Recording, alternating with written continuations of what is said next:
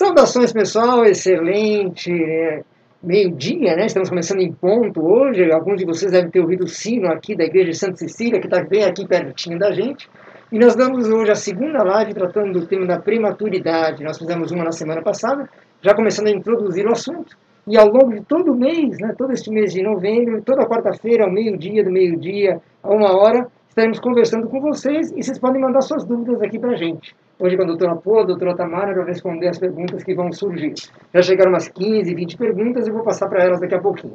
O contato, você sabe, é o 982624592. Você pode mandar pelo WhatsApp, está aqui, aqui em cima da mesa do celular. A gente vai lendo e vai conversando com vocês.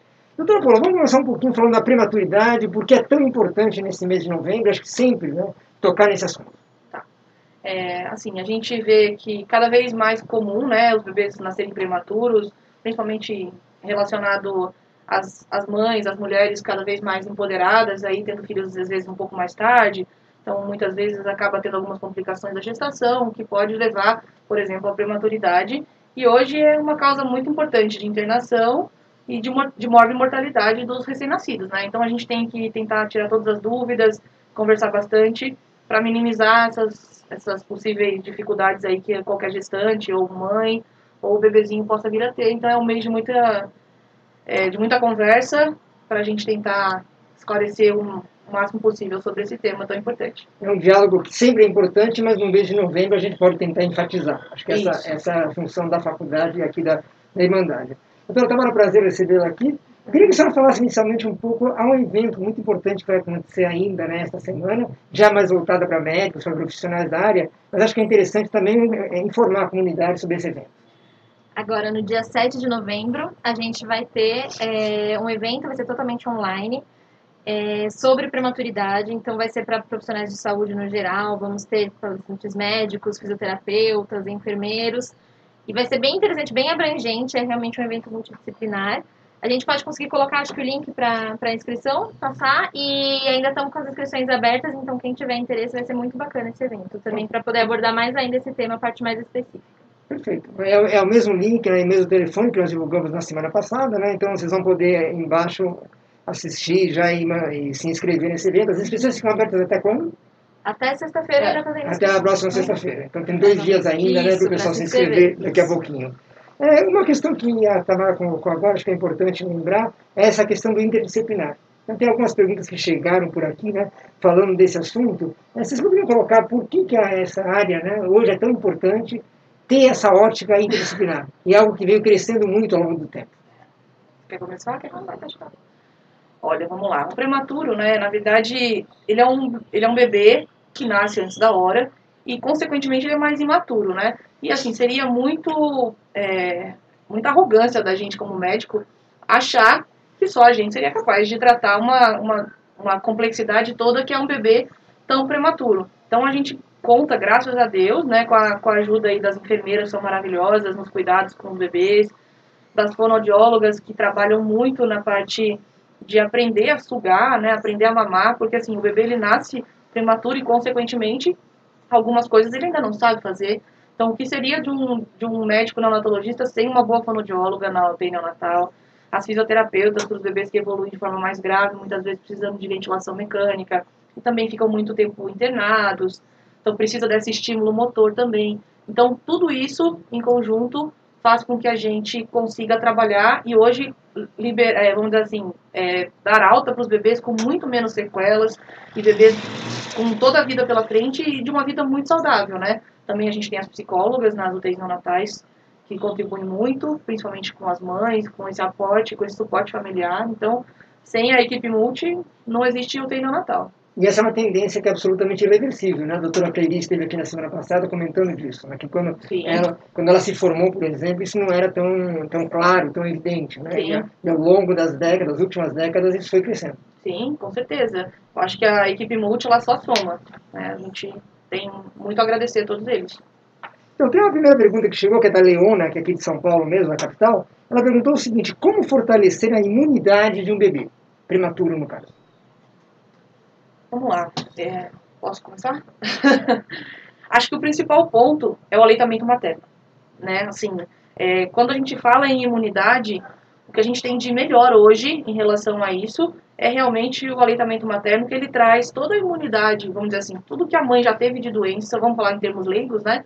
Ela vai trazer de alguma forma proteção para esse bebê através das imunoglobulinas que são passadas pelo leite. Então, além de tudo, o leite ele tem propriedades muito específicas que trazem benefício à microbiota intestinal do bebê também. Então, assim, um bebê que mama é, seio, né, ou um bebê que, mesmo que não esteja mamando no peito efetivamente, mas está recebendo o leite materno, esse bebê tende a ter uma imunidade muito mais é, satisfatória a longo prazo do que um bebê que recebe fórmula láctea, mesmo que seja adequado para a idade. Né? Além disso, a gente tem as possibilidades aí das vacinas, né, que a gente vai tentar sempre adequar com o peso e a idade do bebê. Então, quando o bebezinho nasce, se ele é muito prematuro, um bebê com menos de um quilo, inicialmente a gente tem um esquema vacinal diferente, mas essa parte da imunidade, né? E a alimentação também, a longo prazo, pensando nas crianças que já estão em introdução alimentar, é, quanto mais saudável a alimentação de uma criança, ofertando múltiplos né, vegetais, frutas, isso tudo tende a agregar muito na imunidade do bebê. Que, ou seja, né, alguns cuidados que nós todos temos que tomar, o bebê prematuro também, também precisa tomar. Sim. Sem dúvida. O Maurício mandou uma pergunta aqui para a gente, né? ele parabenizou pelo tema, né? Valeu, Maurício. A pergunta é sobre cuidados especiais de prematuros e Covid-19, que é um tema recorrente. Né? Na semana passada também apareceram várias questões nessa linha. É, o que, que a gente pode falar para as pessoas em função Covid-19 e a criança, o bebê que nasce prematuro? Os cuidados acredito são os mesmos até do que para, para qualquer bebê, o cuidado que a gente tem que ter no momento. Se é um bebê que já está em casa com a família, tem que ter também o cuidado de evitar visitas, evitar esse contato com outras pessoas. Já, já é um bebê que tem que evitar realmente uma exposição maior é, a outras pessoas e nesse momento mais ainda. Então, reforçar o cuidado com, com isso. Mas a gente não, não orienta separar o bebê de ter contato com a mãe, nada disso. Se a mãe estiver infectada, continua tendo contato da mesma forma. É, com os cuidados necessários, de que a gente, todo mundo já está cansado de saber, de usar máscara, álcool gel, toda essa parte. É, mas sempre é bom reforçar, né? Sim, a gente que a pandemia não acabou. Né? É, que não acabou. O que a gente viu mais também é que é, o trabalho de parto prematuro relacionado à infecção materna por Covid, né? Então, algumas mães acabaram evoluindo com parto prematuro justamente pela infecção do Covid, porque ele causa um processo inflamatório muito grande, né? Então, a gente está vendo aí quadros muito graves. Então, a gente realmente teve um boom em alguns momentos aqui durante a pandemia de bebês prematuros por, por, por infecção materna pelo Covid, né? Então, eles estão tendo algum, a gente está tendo alguns cuidados relacionados a, a, esse bebê que nasce prematuro, é, em vigência de infecção materna, é, fazendo alguns exames de investigação mais complexos, né, complementares aí, para que a gente tenha segurança também de que está tudo bem com o bebê. Mas, no geral, eles estão evoluindo bem, né? E se o bebê nasce bem e tem qualquer contato com, como a Tamara falou, com pessoas infectadas, a orientação é realmente manter ele com a mãe em aleitamento materno com os cuidados o máximo possível e evitar sempre visitas. A Júlia faz uma pergunta aqui bem, bem interessante, bem direta. Qual é a maior dúvida que as mães de bebês prematuros têm? Existe alguma pergunta que é recorrente? Eu acho que o mais, a maior preocupação das mães é o peso. É assim, elas têm um pouco de é. preocupação, porque como eles nasceram pequenos, na cabeça delas, eles têm que engordar rápido. A preocupação é quando que ele pode ser considerado assim, né, uma criança aí agora que eu não preciso mais me preocupar porque ele foi prematuro, né? Em relação a peso, desenvolvimento, acho que a maior dúvida sempre é relacionada a isso. Então a gente vê que mães de prematuro elas têm maior preocupação ainda com a alimentação. Às vezes dão mais comida do que precisa, oferecem mais vezes alimento do que precisa, justamente por medo desse bebê perder peso e não é, ou não né, ou não engordar propriamente dito, porque na UTI, muitas vezes, a gente põe uma meta de peso para o bebê ir embora, né? Então, na cabeça dela, o peso é uma coisa muito importante. Esse é o parâmetro, né? É. Acho ah. que é muito isso, né? A Ana Beatriz, ela pergunta o seguinte, é, sinto que às vezes a comunicação entre o médico e a mãe de um bebê prematuro é, fica meio entrecortada. É, vocês têm essa impressão às vezes? Na verdade, é, uma, é quase uma declaração, né? não é tanto uma pergunta, Ana, mas acho assim, que... eu acho que é, é... talvez ela não tenha encontrado um bom vínculo aí com esse médico, né? Eu acho que a gente, no geral, na, aqui pelo menos na Santa, a gente costuma ter um relacionamento muito bom e muito franco com, com os pais, porque eu acho que é muito importante eles também terem noção da gravidade do bebê, terem ideia do que está sendo feito com o filho deles e, obviamente, dentro da, do limite de conhecimento de cada um. Não adianta eu usar termos médicos super técnicos em relação a algumas coisas, né? E a gente sempre tenta se adequar. Eu acho que isso é uma vertente que vem crescendo bastante, assim, da humanização no atendimento ao prematuro, ao recém-nascido de, de UTI mesmo, pensando sempre em dar o maior, é, maior número de esclarecimentos de uma forma mais é, clara para os pais, assim. Eu não sinto que é tão assim mais. Talvez ela não tenha tido uma boa experiência.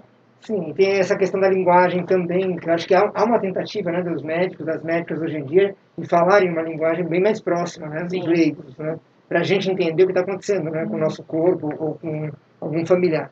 A Henriqueta, que é de São José dos Campos, que eu aprendi hoje que é a sua cidade, né? Então eu li para você, mas fica a pergunta aberta. A Henriqueta, que é de lá, e que você não deve conhecer, né? Porque São José é uma cidade grande. É, ela pergunta o seguinte: passeios são liberados a partir de quando para bebês prematuros? E também creio que cada caso é um caso, né? não deve ter uma data específica. Sim, não, não temos. Pode falar. Não, o ideal é, para todo bebê, no começo, a gente espera pelo menos três, quatro meses para pensar em, em, realmente poder sair com esse bebê, poder levar esse bebê passear. E no momento mais ainda, pela questão da pandemia, tem que prolongar ainda mais o, o contato com, com, lugares, lugares fechados, lugares com aglomerações. É, mas o bebê prematuro tem que ter um cuidado, dependendo também de quão prematuro ele é, de, de das intercorrências que ele teve. Tudo isso vai variar para a gente poder definir um momento ideal para esse bebê sair. Mas três meses é um número, vamos dizer assim, um número mágico, né? É, porque quando normalmente os bebês pelo menos receberam o primeiro ciclo de vacinas, né? E no geral eles já estão um pouco mais é, espertinhos, já já estão assim um pouco mais, a imunidade já está um pouco mais madura. É, no geral, três meses é um número que a gente mais prematuro, e, assim, em vigência do que está acontecendo, é muito difícil a gente dar um. É, é uma referência, né? três meses é uma referência. É. E às vezes, dependendo de quão prematuro é, com três meses ele nem teve ainda o primeiro ciclo de vacina. Sim, às vezes ele nem saiu da UTI, às vezes, né? Exato. É, a Marinilda, Marinilda de Socorro, no interior de São Paulo, é, a Marinilda pergunta é, o seguinte: é, que tipo de ritual deve ser seguido em relação ao banho? Há diferenças entre o bebê comum e o bebê prematuro? Inicialmente, no ambiente do UTI, há diferença. Né? É, a gente, um bebezinho que nasce na hora certa, vamos dizer assim, né, o bebê termo, ele teoricamente pode tomar banho, se ele estiver estável, estiver bem, ele pode tomar banho todos os dias, né? O bebê prematuro já começa que nas 72 horas iniciais a gente tenta não encostar o menos possível nele, né? Que a gente chama de manipulação mínima. A gente só vai realmente encostar se tiver alguma intercorrência para examinar. E normalmente a gente tenta fazer isso em conjunto com a equipe multidisciplinar. Eu, como médica, vou lá examinar, e aí o fisioterapeuta vem junto comigo, já dá aquela avaliada, já vê se precisa mexer em alguma coisa, no ventilador, a gente sempre tenta mexer o mínimo possível. E aí, dentro do ambiente de UTI, a gente vai, é, de acordo com o grau de prematuridade, esse bebê vai ser higienizado, né? Às vezes nem é banho propriamente dito, banho de imersão, por exemplo, é, isso demora para acontecer, é, porque ele tem uma pele muito mais sensível, muito mais úmida, muito mais gelatinosa, né? Uma pele com pouca queratina, então ele tem uma pele muito sensível, então a gente evita de dar banho nesses primeiros dias. Então, normalmente a higiene ela acontece em ciclos de acordo com o grau de prematuridade. Mas depois que o bebê está em casa, é uma rotina normal de banho do bebê. É um banho que pode ser prazeroso, um banho de imersão, tudo, tudo bem. É, vocês mencionaram a questão das vacinas, então a Júlia mandou uma mensagem aqui, obrigado Júlia por estar acompanhando aqui com a gente. Ela quer saber se a rotina, né, o calendário de vacinação, ela pergunta, é diferente do bebê prematuro não é diferente, é que a gente precisa às vezes adequar pelo tempo que ele vai demorar para ganhar peso, ter o peso adequado. É, se ele está dentro da UTI, a gente acaba atrasando um pouco essas vacinas, se ele tem um quadro de infecção junto, uma, dependendo da gravidade do caso. Então, o calendário é o mesmo, mas às vezes você não vai conseguir fazer no tempo certo, que um, um, um bebê é, de termo faria, por causa dessas complicações que ele pode ter no início da vida. Mas depois que o bebê tem alta, normalmente a orientação é seguir a idade cronológica mesmo. Então, supondo, o bebezinho nasceu prematuro em fevereiro. Agora, em agosto ele está com seis meses. Se ele estiver em casa, ele vai receber as vacinas de seis meses. Mesmo ele não tendo, entre aspas, seis meses de idade é, de maturidade, né? E a ideia é essa. E tem ainda uma complementação que a gente faz para alguns bebês que são muito prematuros, que é uma vacina que chama Palivizumab, que na verdade ela é uma, uma imunoglobulina que previne a, a bronquiolite pelo vírus sincicial respiratório, que é muito mais grave nos prematuros. Mas esses bebês são normalmente bebês bem prematuros e isso é indicado ainda no ambiente de UTI. A Ana Luísa Fogo, que esteve aqui, a Ana Luísa esteve aqui na semana passada né, com a gente, ela mandou um recadinho para vocês. Tá? Lindas exclamação. Então está feito, está feito o registro. Sou obrigado a fazer o registro, senão ela vai brigar comigo. feito o registro. É, o Júlio de São Paulo é, faz uma pergunta que é recorrente, sempre aparece a questão dos engasgos. E aí tem outra pergunta de engasgos que veio aqui, que é da. Deixa eu ver já. Que é da, da Vanessa. É, a Vanessa perguntou: o engasgo ele pode ter consequências é, piores para um bebê prematuro? Então são duas questões complementares: engasgos de modo geral e engasgos no bebê prematuro. Assim, é, o engasgo ele tem, ele é uma emergência, né? Então, se realmente a criança está engasgada, ela pode não estar respirando, né? A ideia é essa. Então, a gente realmente precisa fazer é, manobras e isso é de acordo com a idade, crianças maiores a manobra em pezinha e bebezinhos a gente vira ele de barriguinha para baixo, né? Põe ele sobre o antebraço e bate nas costinhas de forma lenta, mas assim, de forma suave, porém eficiente, para que esse bebê é, não que ele seja, né, que ele retorne dessa desse engasgo, né? Teoricamente, o bebê prematuro ele só vai para casa mamando se ele tiver apto a isso né? Porque ele passa por todo esse processo de treinamento na UTI. Então, não tem por que ser mais grave ou ser uma manobra diferente pelo bebê ser prematuro. O tratamento e a, o atendimento inicial e emergencial seria o mesmo, independente da, da idade do, do bebê. Agora, essa pergunta é realmente é recorrente, porque aqui já apareceu várias vezes. Né? As mães têm essa, quando a criança engasga, as mães e os pais, claro, né, tem esse receio, é porque, assim, é realmente uma emergência, né? A gente, infelizmente, acontece, né, óbito por, por engasgo. Então, a gente é, não é tão comum, porque hoje em dia as pessoas têm mais acesso à informação e também a gente tem uma rede de né, SAMU que é muito eficiente, apesar de ter falhas, como, como todo serviço, mas é, ainda assim é, uma, é um assunto que preocupa bastante os pais, assim, porque é realmente uma emergência, né? É bem grave. Quando acontece de forma grave, é, tem que ser assistido muito rápido. A Albina, que é de Cuiabá, ela pergunta sobre questões cardiológicas. Se vocês poderiam falar um pouquinho, existe, a pergunta dela é esta, né? Existe uma maior incidência de problemas cardiológicos em bebês prematuros? Sim. É assim, no geral, né, o bebê ele nasce prematuro por algum motivo. Então, a gente pode ter uma prematuridade de causas maternas e causas fetais, né? A gente tem que separar assim. E as causas maternas seriam as descompensações de uma mãe que teve uma diabetes ou uma pressão alta. E as causas fetais, entre elas, a gente pode ter a cardiopatia desencadeando uma descompensação desse bebê, fazendo com que ele nasça antes da hora. Né? E além disso, também a gente tem uma coisa que é bem mais comum nos bebês prematuros, que é a persistência do canal arterial, que é um canalzinho que liga a horta com a pulmonar, faz parte da circulação fetal, que é bem complexa, mas resumidamente, esse canalzinho pode ficar aberto e isso pode trazer repercussão clínica. Não chega a ser uma cardiopatia propriamente dita, mas tem que ser acompanhado pelo cardiologista pediátrico e muitas vezes precisa, sim, de uma intervenção medicamentosa ou cirúrgica por conta desse, desse canalzinho.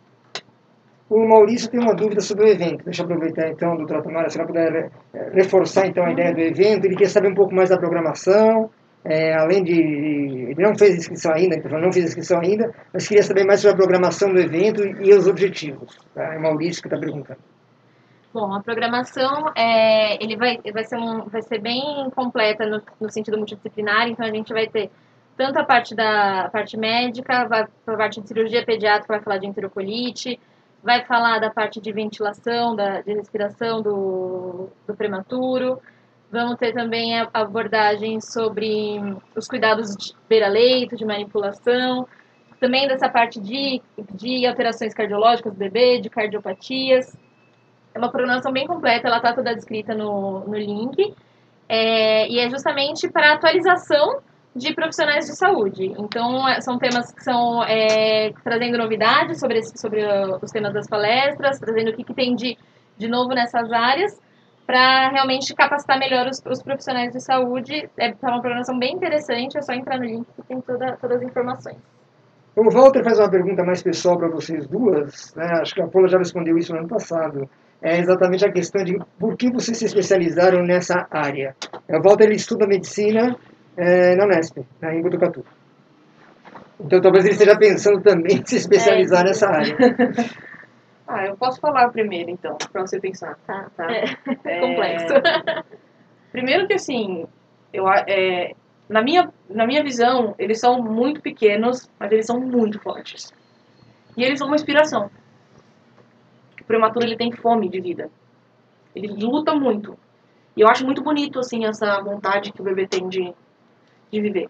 E, assim, ele une muito a família. A gente... É uma especialidade que une a, a multidisciplinaridade, né? Além de tudo, o neonatologista, ele tem que ser um pouco é, às vezes um pouco parente, um pouco amigo, um pouco mãe do bebê também. Né? A gente cria muito vínculo e é uma especialidade muito humana. Então, dentro da pediatria, que já era o que eu queria fazer, sempre quis, é, ainda também tem a parte de intensiva, né, de bebês graves, que é uma coisa que me interessou sempre muito.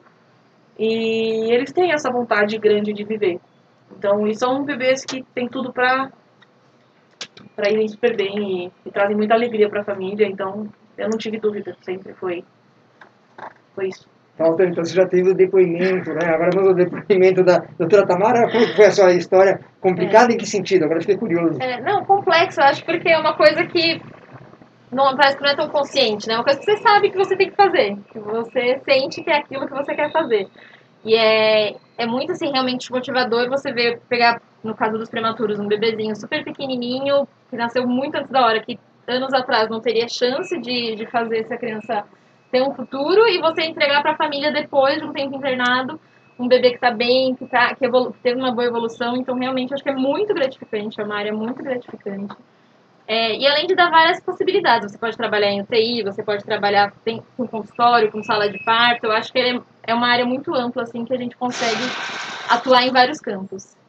É, a Mônica faz uma pergunta, na verdade, uma correlação. Eu gostaria que vocês fizessem uma relação entre amamentação, importância da amamentação e bebês prematuros. A Mônica. É, acho que foi o que eu falei inicialmente em relação principalmente à imunidade, né? É, o leite materno, por mais que exista muita tecnologia envolvida nas fórmulas lácteas, nenhuma fórmula consegue chegar é, nem próximo da qualidade do leite materno em relação à imunogenicidade e ao estímulo também de, de microbiota intestinal, por exemplo, a longo prazo. A gente sabe que isso tem muita re, re, é, relação com doença metabólica na vida adulta, obesidade.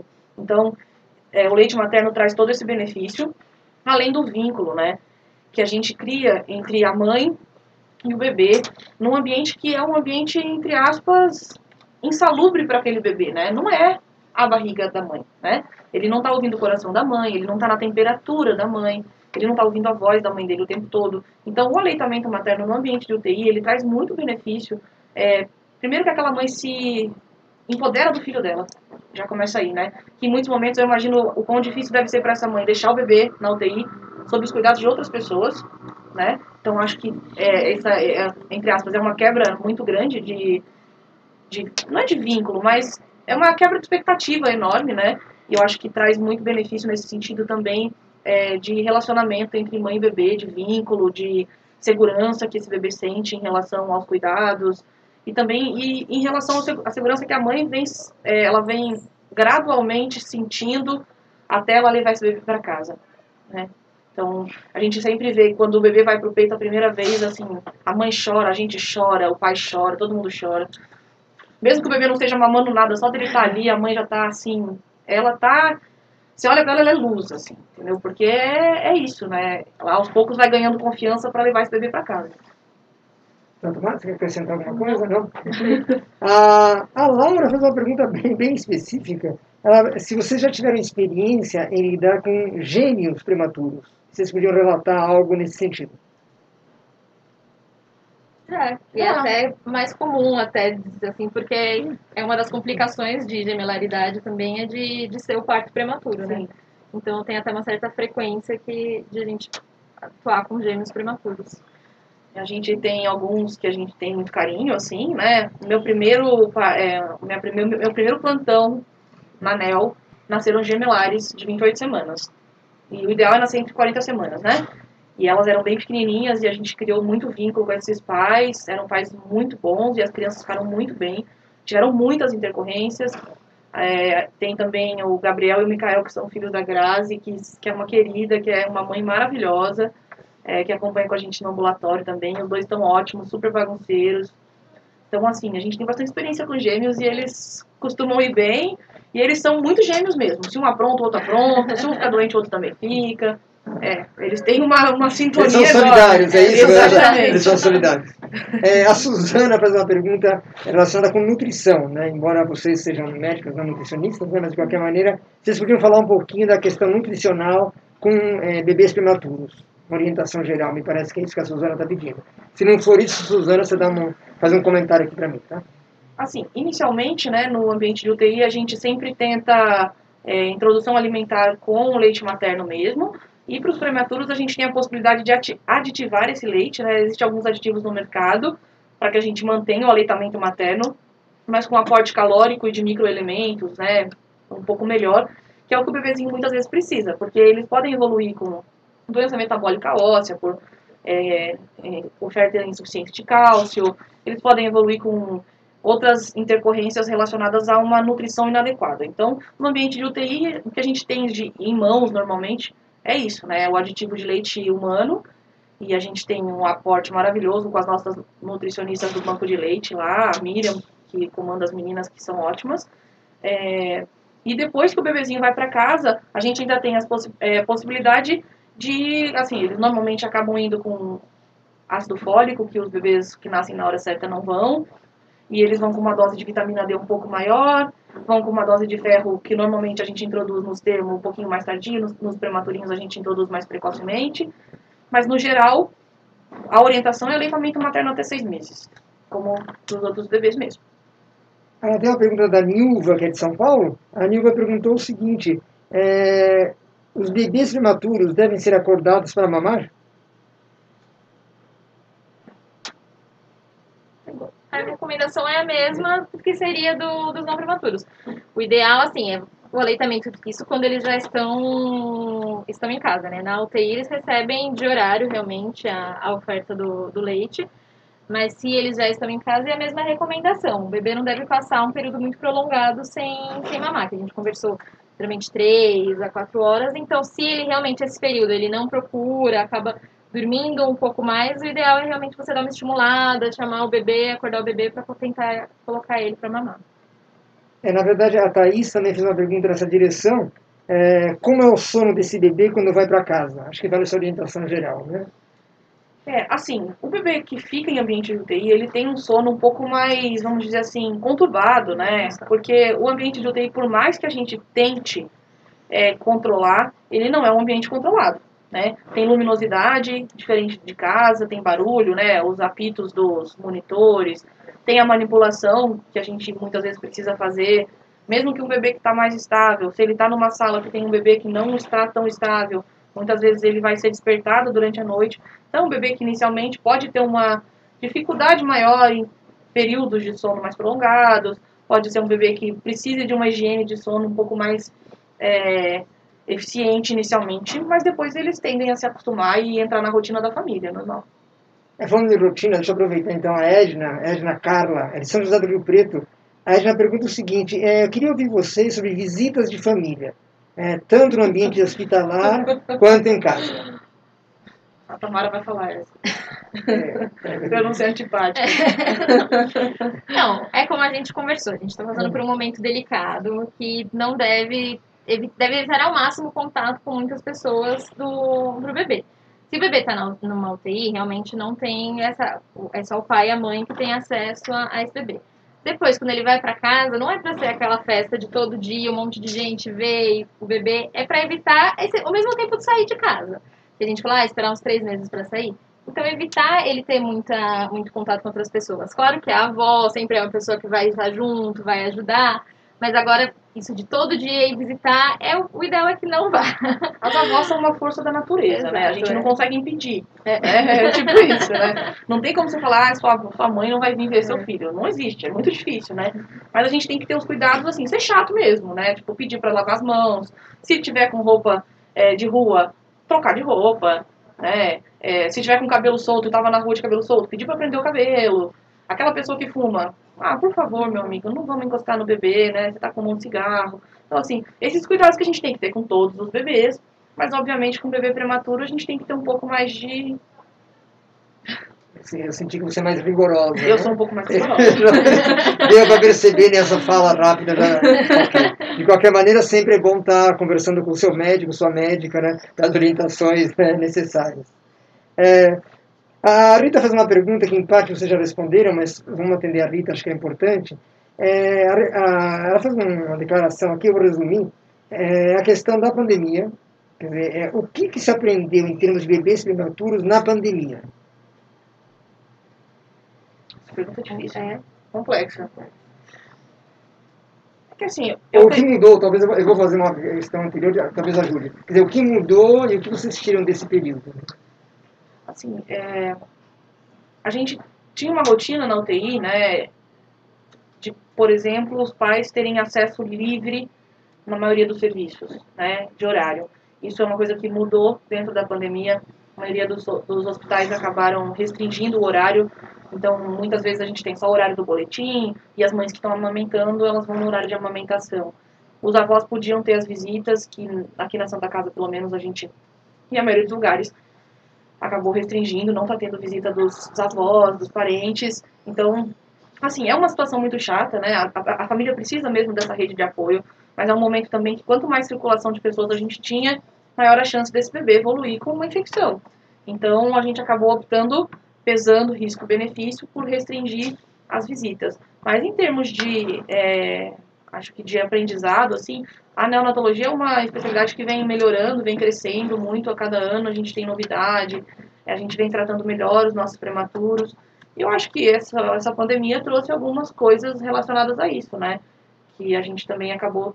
É, a gente ainda não sabe muito bem como se comporta, né? É uma doença nova, mas a gente vem aprendendo sim a lidar. E eu acho que hoje, em relação ao que era seis meses atrás, a gente já tem um, um embasamento melhor para tratar os bebês que evoluem com a infecção pelo Covid-19. É, tem uma pergunta nessa mesma linha, acho que a Tamara fica à vontade também se quiser complementar, que é a Fernanda, a Fernanda aqui de São Paulo, ela pergunta bem objetivamente se é, bebês podem ter Covid se as mães e pais não tiveram? Existe isso? A pergunta é exatamente, existe isso? Não, não entendi. Como, como o bebê pegaria Covid sem os pais? Exatamente, sem os pais estarem contaminados. Só se ele teve contato com alguém Alguém. externo contaminado. É, isso, pode, isso pode acontecer. É. Às vezes de contaminar o bebê e não é todo mundo que tem contato que pega, né? A gente Sim. tem esse medo. Então, às vezes o bebê se contaminar por outra pessoa que teve contato com ele. Que ou seja, se eu entendi bem, Fernanda, é, é possível. É, é possível Sim. porque eu posso ter contato com alguém com Covid, pegar e a Tamara não. Mas, assim, eu não vi nenhum caso assim. Todos os bebês que eu vi com infecção por Covid, a mãe estava com infecção por Covid. Porque é a pessoa mais intimamente é, contactante desse bebê, né? Que é a pessoa que está amamentando, está pegando toda hora, fazendo os cuidados. Então, eu não vi nenhum caso no qual a mãe não teve infecção e o bebê teve. Ok. Qualquer, qualquer, se não ficou claro qualquer coisa, você retoma aqui a conversa com a gente. Ah, a Neide, aqui de São Paulo, tinha perguntado o seguinte: é, como oferecer uh, leite ao bebê? No copinho ou na colher? O que é melhor? No copinho. Assim, a orientação que a gente dá é a mesma para os bebês termo, né? A, se a mãe está em aleitamento materno exclusivo e por qualquer motivo precisa sair e se ausentar, a ideia é ordenhar o leite materno e oferecer no copinho, assim como para o prematuro mesmo. Prematuro ou termo não muda. A Laércia, que é aqui de São Paulo, ela faz uma pergunta bem específica. Por que as veias ficam tão aparentes nos seios no início da amamentação? Mas é interessante que essa pergunta apareceu na semana passada de um outro jeito, né? mas mais ou menos com essa é, formulação. É que é um órgão que está... Isso é um fato, acho que é, é um fato. É um fato. É um fato. Tá. É que as mamas ficam mais túrgidas por conta realmente do, do leite, né? Tá tendo apojadura, então a circulação na região fica aumentada. Então, consequentemente, as veias ficam mais visíveis, mas é, não não necessariamente tem relação, assim, a quantidade de veia com a quantidade de leite que essa mãe vai ter, nem nada disso. Mas é que é um órgão que, teoricamente, A gente, como mulher, também vê oscilações durante o período do mês, né, o, o ciclo menstrual. A gente vê alterações no, no, volume da mama e na quantidade de. Na, na, vasculatura que ela apresenta durante o mês. Então é a mesma coisa, a circulação fica um pouco mais é, aumentada no período da amamentação, e aí, consequentemente, a gente acaba vendo melhor as veias. E é isso. Ok, acho que aí responde né, para a Neide também. É, é, o Ricardo, ele está no terceiro ano do ensino médio, ele não decidiu ainda é, se, quer, se vai fazer vestibular em medicina. E aí ele pergunta para vocês, né, momento de orientação vocacional, tá é, em que momento vocês decidiram ser médicas? A Tamara, que é mais jovem, deve lembrar melhor. Olha, ah, não, você não vai fugir dessa. É. Você vai ter mais tempo para pensar. Sinceramente, eu decidi no fim do terceiro médio. Então, acho que eu não fui muito parâmetro. Eu queria fazer engenharia e no perto de, do vestibular, assim, mais no terceiro ano mesmo, que eu mudei e falei, não, é medicina, não sei porquê, e foi a melhor escolha realmente que eu fiz. Acho que eu não me daria bem em outra área. Não gostaria tanto do que eu faço quanto eu gosto hoje. Você mas... tem médicos na família? Alguma não. coisa assim? Não. Não. É sua vez. assim, eu decidi quando eu tinha uns seis anos, mais ou menos. Desde então, eu coloquei isso na cabeça e, e a minha vida foi focada nisso. Sempre pensando é, o quanto eu queria atingir esse objetivo e eu tracei todo a minha vida escolar aí pensando em, em ser médica mesmo, não teve jeito. É, lembrando, pessoal, que nós estamos com inscrições abertas né, para o nosso curso de medicina aqui da faculdade. Então, Ricardo, né, se você quiser fazer vestibular com a gente, é, será um prazer, tomara né, que você encontre o seu caminho, a sua profissão. E inspirado até para essa conversa, né? Duas doutoras jovens aqui, contando um pouco da experiência da vivência delas né, com a neonatologia. Inclusive, até elas já comentaram, você deve ter ouvido, né, por que acabaram derivando para essa área né, da neonatologia. A, a Maria Vieira, de Sorocaba.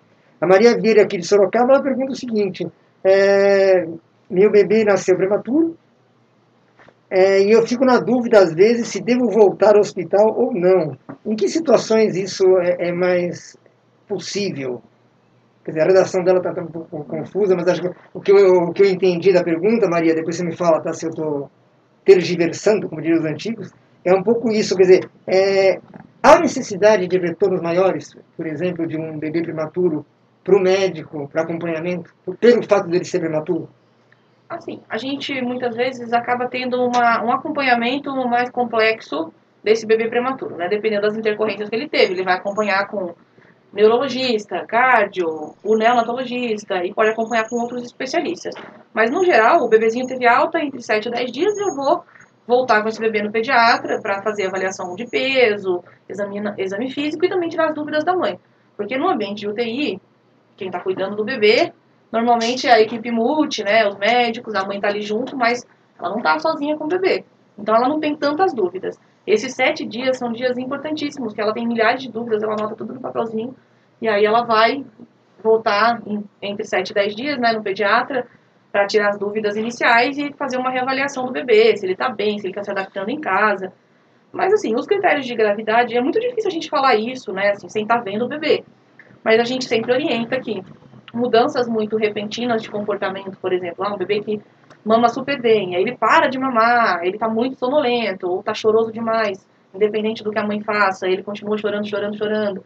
Isso é um critério que ela precisa ficar atenta e normalmente a gente orienta que procure o pronto-socorro para uma reavaliação ou o pediatra assistente que acompanha o bebê. É, bebezinho que está é, sem diurese há muito, muito tempo, né? Trocou várias vezes a fralda e não tem xixi, não tem xixi ele pode estar com uma baixa ingesta. Então, também é um critério que a gente acaba orientando aí, no, no, no, ou no pronto-socorro ou no pediatra. E febre também nesse período, é, entre os três primeiros meses, né? A gente não gosta muito, a gente como pediatra orienta. Depois é sempre assim, três dias fica em casa.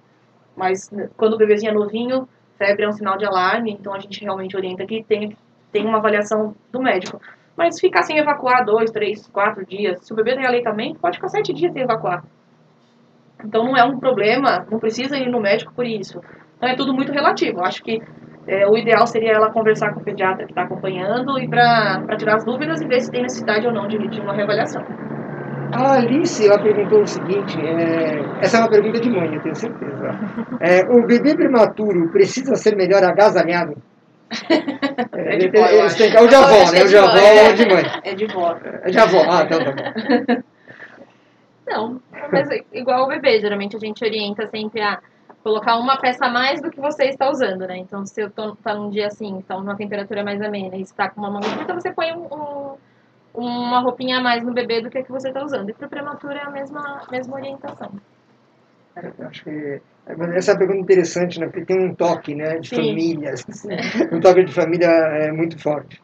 É, a Júlia, ela faz uma pergunta voltada é, novamente para o evento, né? No próximo sábado, dia 7, né? Dia 7. É, a, a, questão da Júlia é a seguinte: é, quais são os principais avanços da neonatologia hoje? Isso será tratado no evento? Então, acho que são, são duas questões. Né? Primeiro, os avanços da neonatologia, acho que a gente pode refletir um pouco sobre isso. E se o evento vai ter alguém, ou acho que talvez o próprio evento em si trate dessa questão. Eu acho que a gente tem de mais, assim, é, nossa, brilha os olhos hoje, é a parte de neuroneonatologia, que a gente também aqui na Santa Casa é muito forte, né? Porque a gente sempre tem que pensar em prevenir sequelas neurológicas por esses prematuros, né? Então a gente quer que esse bebê vá para casa e que ele vá bem para casa, né? Então isso vai ser assim abordado no nosso encontro, no nosso encontro sábado, né? Que eu espero todo mundo lá. E também a parte de ventilação, que é uma coisa muito promissora, que a gente tem pensado sempre em ventilação, a gente chama de ventilação gentil, né? Para trazer menos trauma para um pulmãozinho que ainda está em formação. Então, isso também é uma coisa que a gente entende muito atual, que também vai ser tratado no evento. E todos os cuidados relacionados à, à humanização, que a gente vem procurando trazer isso muito forte, e também essa, é, essa questão multiprofissional, né? As meninas da enfermagem também vão tratar alguns temas de cuidados ali na beira-leito, que eu acho que isso é uma coisa que vem avançando muito, que a gente tem que tomar bastante cuidado, e isso vai ser também tratado no evento. Então, acho que, não sei se foi respondido, mas creio que são essas as... As principais áreas é, em, pensando no futuro, né? Sim. Tem uma pergunta aqui que é da, da, da Paula. É, foi em cima da, fala da, da, doutora, da doutora Paula sobre dermatologia. Ela queria saber um pouco mais sobre questões dermatológicas é, envolvendo bebês prematuros. Difícil, difícil. Porque assim, dermato é um mundo à parte, né? É uma especialidade super complexa e que a gente, como médico, a gente tem que ter uma ideia do que triar, né, do que é realmente importante para pedir uma avaliação do especialista. Mas o bebê prematuro, em relação a um bebê termo, ele pode ter as mesmas alterações de pele, mas inicialmente a gente tem que ter um pouco mais de cuidado, porque ela é uma pele mais sensível, mais é, sensível a lesões, né? Às vezes, por exemplo, quando a gente está fazendo algum procedimento, o álcool pode queimar. Ele desidrata tanto a pele que a gente, a gente até evita de usar algumas, alguns é, degermantes à base de álcool porque isso pode causar queimadura na pele do bebê, é, porque eles têm realmente uma pele muito mais sensível, né? O sabonete também o mais neutro possível, como eu falei, o banho a gente evita para não tirar a oleosidade natural da pele do bebê. Então, esses cuidados iniciais, mas posteriormente não muda é, em nada. E os bebês podem ter, sim, as mesmas lesões e as mesmas doenças que um bebezinho que nasceu na hora certa. E aí a gente vai, como pediatra, tentar orientar essa mãe, e se ainda assim a gente tiver dificuldade, a gente vai encaminhar para o profissional específico, né, que é o dermatologista. Que eu aprendi agora que é um da parte, é isso? É, é, é muito complexo. Dermato é uma especialidade, assim, extremamente difícil. A gente tem que valorizar os dermatologistas. Perfeito. É, a Rafaela faz, na verdade, um comentário também sobre a sua fala. Pô, você está tá falando, as pessoas estão te ouvindo. é, é, isso, isso é muito bom. Mas a pergunta dela é a seguinte, é Marcele, ela, ela diz o seguinte, eu gostei muito da fala da doutora sobre a questão da necessidade de sobrevivência é, dos bebês prematuros. Eu acho que ela está se referindo àquele momento que você falou dessa vontade, fome, né? não necessidade, essa vontade. Eu queria ouvir um pouquinho mais sobre esse assunto. É, é possível um depoimento? Acho que é, é, um depoimento, né? E acho que aí convido também a doutora a falar sobre isso. É, mas é que... Vocês têm essa percepção? Sim. É que assim, eles são muito frágeis visualmente, né? Você pegar um bebê de 700 gramas, eles são magrinhos, eles são, assim, a pelezinha, né? Toda gelatinosa. Eles são muito. Olhando para eles assim, você fala assim: nossa, eu tenho medo de encostar e machucar. Mas aí quando a gente vê o quanto eles querem viver, né? Eles, eles toleram procedimentos dolorosos todos os dias. Ficar, ventil, é, ficar entubado muitas vezes, né? A gente colhe exames muito, muitas vezes por mais que a gente tente ser o menos invasivo possível, bebês muito graves às vezes precisam de muitos procedimentos, e eles toleram isso e mostram pra gente que eles estão ali brigando, que é pra gente continuar insistindo. Então eu acho que é muito isso, assim. A neonatologia ela traz essa essa dualidade às vezes, né? A gente fica naquela, eu tenho medo de encostar e machucar, mas ao mesmo tempo ele tá mostrando para mim que ele aguenta, que ele quer, que ele quer viver. E essa família quer muito. Então a gente sempre tem que trabalhar isso também. Pra gente como médico, às vezes é um pouco até difícil também, né? A gente tem que trabalhar essa parte emocional porque a gente tem uma sensibilidade maior, eu acho. A gente tem internações prolongadas, é, cria muito vínculo com a família, eles confiam muito na equipe normalmente, né? E são internações às vezes de três meses, dois, dois três, quatro meses. Isso cria relações também entre vocês, Sim. as crianças, é, os bebês no caso, e, e as famílias, imagino, né? Sim. Principalmente os pais. Sim, A mãe, né? com certeza.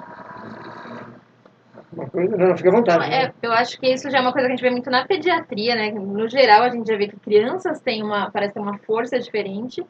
E quanto menor, porque você vê, você olha para um bebezinho numa incubadora desse tamanhinho, você fala, gente, como que vai sobreviver uma criancinha dessa, né?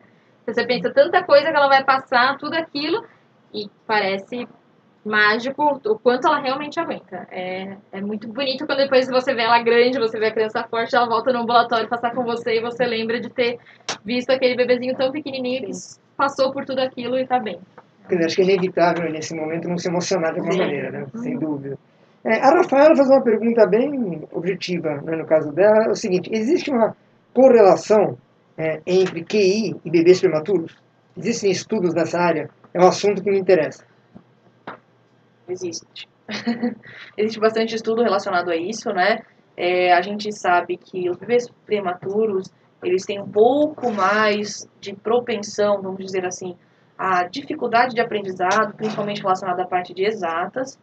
É, mas isso hoje já a gente, a gente consegue minimizar isso com as suplementações que são feitas, né? Principalmente é, relacionadas à área DHA, que são, é, vamos dizer assim, gorduras, que ajudam no desenvolvimento cerebral. é, e eles também têm mais propensão a déficit de atenção com hiperatividade, né?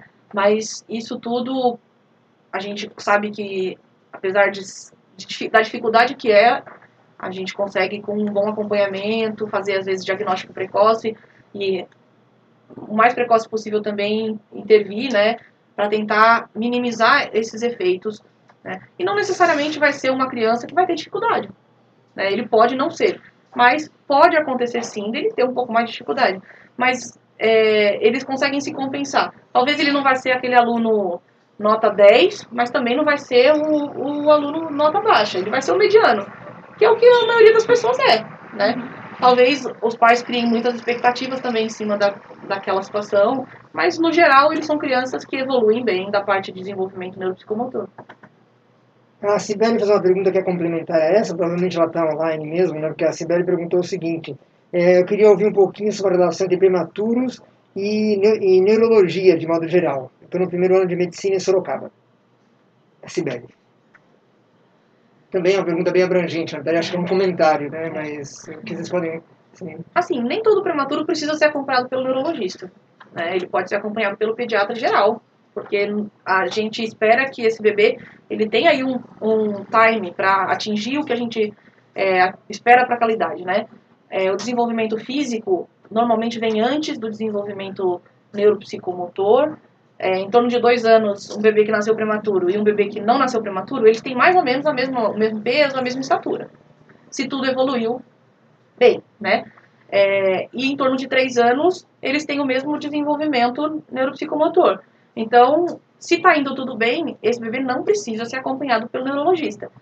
Mas, se a gente vê que tem qualquer tipo de dificuldade ou atraso, é, a gente sempre vai usando a idade corrigida que a gente fala, né? Para que a gente também não espere mais do que o bebê pode dar. aliás, né? vou te pedir, desculpa te interromper, é, quando você puder, a doutora Tamara, fala essa questão da idade corrigida, que apareceu na última live e a gente não teve tempo de desenvolver. Depois, se for possível, falar um pouquinho disso. Aí, assim, por exemplo, se eu espero que um bebê sente com seis meses, com, né? Esse prematurinho que nasceu com 29 semanas, ele vai sentar com seis meses? Não. Isso quer dizer que não seja normal? Não, é, é totalmente normal. Porque ele não tem seis meses, né? Ele ainda tem é, 11 semanas de atraso nesse desenvolvimento. Porque a gente corrige para 40 semanas, seria quando o bebê iria nascer. Então a gente tem que ter mais paciência mesmo, e até três anos a gente é bem tolerante em relação a, a essa parte de desenvolvimento neuropsicomotor do, do bebê. Tá? Mas eu não sei se eu respondi a pergunta. Creio que sim, né? senão a Marília, senão ela vai dar bronca aqui pra gente. A questão da, da idade corrigida, só eh, me parece que ficou clara, mas qualquer coisa, acho que ela tem... esse é um conceito é, bastante comum, né? Sim. Não tem, aparentemente, se tiver alguma dúvida aqui, a gente conversa já já. Aqui aparece. É, a gente tem a, a sua xará, que é a Tamara. Aqui tem a, tem a Tamara, que ela é de, de, de Floripa. É, a Tamara de Floripa diz o seguinte: em termos de temperatura é, das crianças prematuras, isso exige um cuidado especial na UTI? O cuidado da temperatura exige um cuidado especial pela questão da, da pele do bebê também, por ela ser muito é, gelatinosa, ela não consegue segurar o calor da mesma forma que a gente para a gente conseguir manter a temperatura. Então ela, o bebê perde muito calor pela, pela pele. É, então, assim, a gente, por isso que você vê os bebês pequenininhos, aquelas incubadoras que parece que está molhada por dentro, a incubadora modificada, que é para conseguir manter a temperatura do bebê, para evitar que ele perca esse calor. Então, assim, tem que ter um cuidado específico com a, com a temperatura por isso. O bebê não consegue manter a temperatura do corpo dele sozinho. E esse é um critério de alta, né? O bebezinho só vai para casa, né, o prematurinho, quando ele consegue ficar no bercinho comum, né, no berço normal, que não é incubadora, e mantendo a temperatura do corpinho dele dentro do normal. Aí ele tem condições, esse é um dos critérios que mostram pra gente que esse bebê tem condição de ir para casa. A Roberta faz um comentário aqui que não é a especialidade de vocês, mas acho que vale a pena, se for possível, comentar, que é a questão de banco de leite. Né, que ela, ela menciona o seguinte, que eu ouvi dizer que os bancos de leite, é, principalmente em São Paulo, estão enfrentando uma grande crise em função da Covid e as pessoas não querem sair de casa. É, isso procede? Sim. É, é, é, realmente dificulta um pouco esse medo que as pessoas tiveram de sair de casa, totalmente justificável, de diminuir o número de doações, porque elas não saem para ir doar também. Mas também é, é, importante lembrar de que os bancos de leite, muitos bancos de leite têm serviço de buscar o, o leite na, na casa da pessoa. E acaba sendo também envolvendo muito o assunto de hoje, porque o banco de leite é muito importante para esses bebês prematurinhos. Porque a mãe, às vezes, não, ainda pelo prematuro, não tem a, o estímulo do bebê estar sugando, ela acaba não tendo tanto leite ainda, não produzindo, não consegue tirar em grande quantidade ou até muitas vezes bebê prematuro, porque a mãe teve algum problema, alguma intercorrência e não vai ter condições ainda de tirar leite para ofertar para esse bebê. Então, esses bebês são alimentados com o leite do, do banco de leite. Então, é muito importante que as pessoas que têm condições consigam fazer essas doações do, do de leite que ajuda esses bebês que estão passando por esse período na, da UTI no Natal. É, especificamente em relação à Santa Casa, né, se você colocar no site Banco de Leite Santa Casa, você tem todos os contatos, não só os contatos, como os procedimentos, né, para que isso seja feito. A Andréia, aqui de São Paulo, faz uma pergunta também, é, vocês não são fonoaudiólogos, mas obviamente vocês podem pelo menos dar uma luz, se a questão, se crianças prematuras, bebês prematuros, têm maior dificuldades na área da fonoaudiologia. Se existem estudos sobre isso. Então, geralmente quem pergunta se existem estudos sobre isso é aluno de primeiro ano, né? porque pela nossa experiência é sempre assim. Assim, na verdade, é, os bebês prematuros, o que a gente chama, eles têm, a gente tem o reflexo de sucção, né, quando o bebezinho nasce, e isso faz com que o bebê seja capaz de, de mamar, né? Normalmente, um bebezinho que nasce com menos de 34 semanas de idade gestacional, ele não é apto ainda a fazer todo aquele processo da sucção, deglutição, respiração, que tem que ser sincronizado para que ele não engasgue e tudo mais. Então, antes de 34 semanas, esse bebê não é apto a mamar. Normalmente, o estímulo começa que a gente fala de estímulo não, é, sucção não nutritiva, né? O estímulo não nutritivo pode até começar antes de 34 semanas. E aí, depois disso, em conjunto com, a, com as fonos, a gente vai é, vendo a evolução desse bebê em relação a a, amamentação, como ele progride, como ele está aprendendo. Se a mãe tem muito leite, às vezes a gente orienta que ela vá ao banco e ordene um pouco antes para que a mama não esteja tão cheia. Tem alguns cuidados que a gente pode fazer, mas existem muitos estudos relacionados a isso e a, a idade mágica ali é 34 semanas. A partir de 34 semanas a gente já consegue né? Tem bebezinho que é mais espertinho, mais precoce, com 33 já sabe. Tem bebezinho que demora um pouquinho mais, com 35, 36. Mas isso tudo a gente acompanha com a fono. Ok, nós estamos chegando aqui aos dois minutos é, finais, então eu vou pedir um minutinho para cada uma de vocês é, para tocar nos dois assuntos. Acho que a doutora Paula falou um pouquinho da prematuridade e da importância disso, da importância dessa campanha. Lembrando que todo meio-dia, né, nesse mês de novembro, às quartas-feiras, estaremos aqui conversando sobre esse assunto. E depois pedir para a doutora Tamara para reforçar o convite para o evento do dia 7, agora no próximo sábado, um evento que será virtual. Então, doutora Paula, inicialmente, vamos lá. Eu sou suspeita para falar de prematuro, né? Pelo contrário, né? A gente é encanto em ouvir ela falar do assunto. É, eles são maravilhosos, são crianças é, que são apressados, né? Mas que mostram pra gente que eles têm muita, muita vontade de viver. É um tema extremamente relevante. A gente, a gente como médico, e acho que toda a equipe multi, a gente quer sempre melhorar para dar uma melhor assistência para eles, que eles saiam com a menor mortalidade possível, né? A menor morbidade possível, que eles saiam da UTI é, com uma vida cheia de saúde e aprendizado. E os prematuros, eles são, eles são crianças especiais, né? Eles trazem muita força também para a família. Então, eu acho que o novembro roxo, né? Novembro roxo que a gente fala, que é o mês da prematuridade, é, é para conscientizar mesmo de que são bebês que merecem todo o nosso investimento, todo o nosso amor, todo o nosso estudo, para que a gente consiga dar uma assistência cada vez melhor e sempre em conjunto com as nossas com as nossas especialidades aí, os fonos, os fisioterapeutas, as psicólogas. Essa linha do trabalho interdisciplinar que nós colocamos no começo né, do bate-papo. Em relação ao evento, doutora Tamara, o que é bom lembrar para as pessoas, além né, da inscrição, mas acho que é bom falar da natureza do evento novamente. Ah, pensando muito nisso do que a doutora Paula falou, de melhorar o cuidado com, com os prematuros, a gente criou então esse evento justamente para nesse mês, que é um mês que a gente aproveita para falar mais sobre o tema, e é um, um evento que foi criado com muito carinho para a gente poder melhorar, trazer novas informações e melhorar sempre visando o cuidado com, com o prematuro, melhorar as condições é, e os tratamentos que eles vão receber. É, então é um, um, curso totalmente online, as inscrições estão abertas ainda. É, tem, traz vários temas relevantes para esses cuidados, de todas as áreas que cuidam do bebê, todos os profissionais que vão ter contato para cuidar desse bebê. Então fica aqui o convite para todos os profissionais de saúde entrarem no link que a gente vai deixar, ou até pelo telefone, que também vai estar junto na, na inscrição, e até sexta-feira fazer a inscrição para participar com a gente do, do evento no sábado. É, e pensar que o Brasil é um país muito heterogêneo, né? Que a gente tem muita desigualdade ainda entre as regiões do país. Então, assim, é um evento online que as pessoas do Nordeste, do Norte, do Sul, do Centro-Oeste, elas podem ter acesso para que a gente consiga também é, tentar equalizar as informações e as condutas, né, e para tentar dar realmente um tratamento melhor para os nossos bebês. Então, assim, a Covid trouxe muita coisa negativa, mas também a gente aprendeu a, a driblar essa diversidade e usar a internet, né, para tentar de alguma forma levar informação relevante para melhorar a assistência aos nossos bebês, às crianças e ao público no geral. E lembrando que esse tipo de evento, né, que antes se realizava basicamente numa sala, num espaço, num auditório, é, hoje, infelizmente, devido à questão da Covid, você consegue juntar pessoas né, de outros países é, de uma maneira muito mais simples do que era antes. A gente aprendeu a fazer isso. Então, acho que, maior. acho que tem uma dimensão muito maior. É um legado da Covid, quer dizer, infelizmente foi por meio dela, mas acho que é um legado para todas as áreas do conhecimento, principalmente para a área de ciências biológicas, para a medicina como um todo. Pessoal, muito obrigado pela companhia, obrigado doutora Paula, doutora Tamara, é um prazer estar com vocês. Próximo meio-dia, né, quarta-feira que vem, estaremos de volta falando né, nesse mês do Novembro Roxo da prematuridade. Pessoal, até breve, obrigado doutoras. Obrigada, obrigada. Tchau, tchau.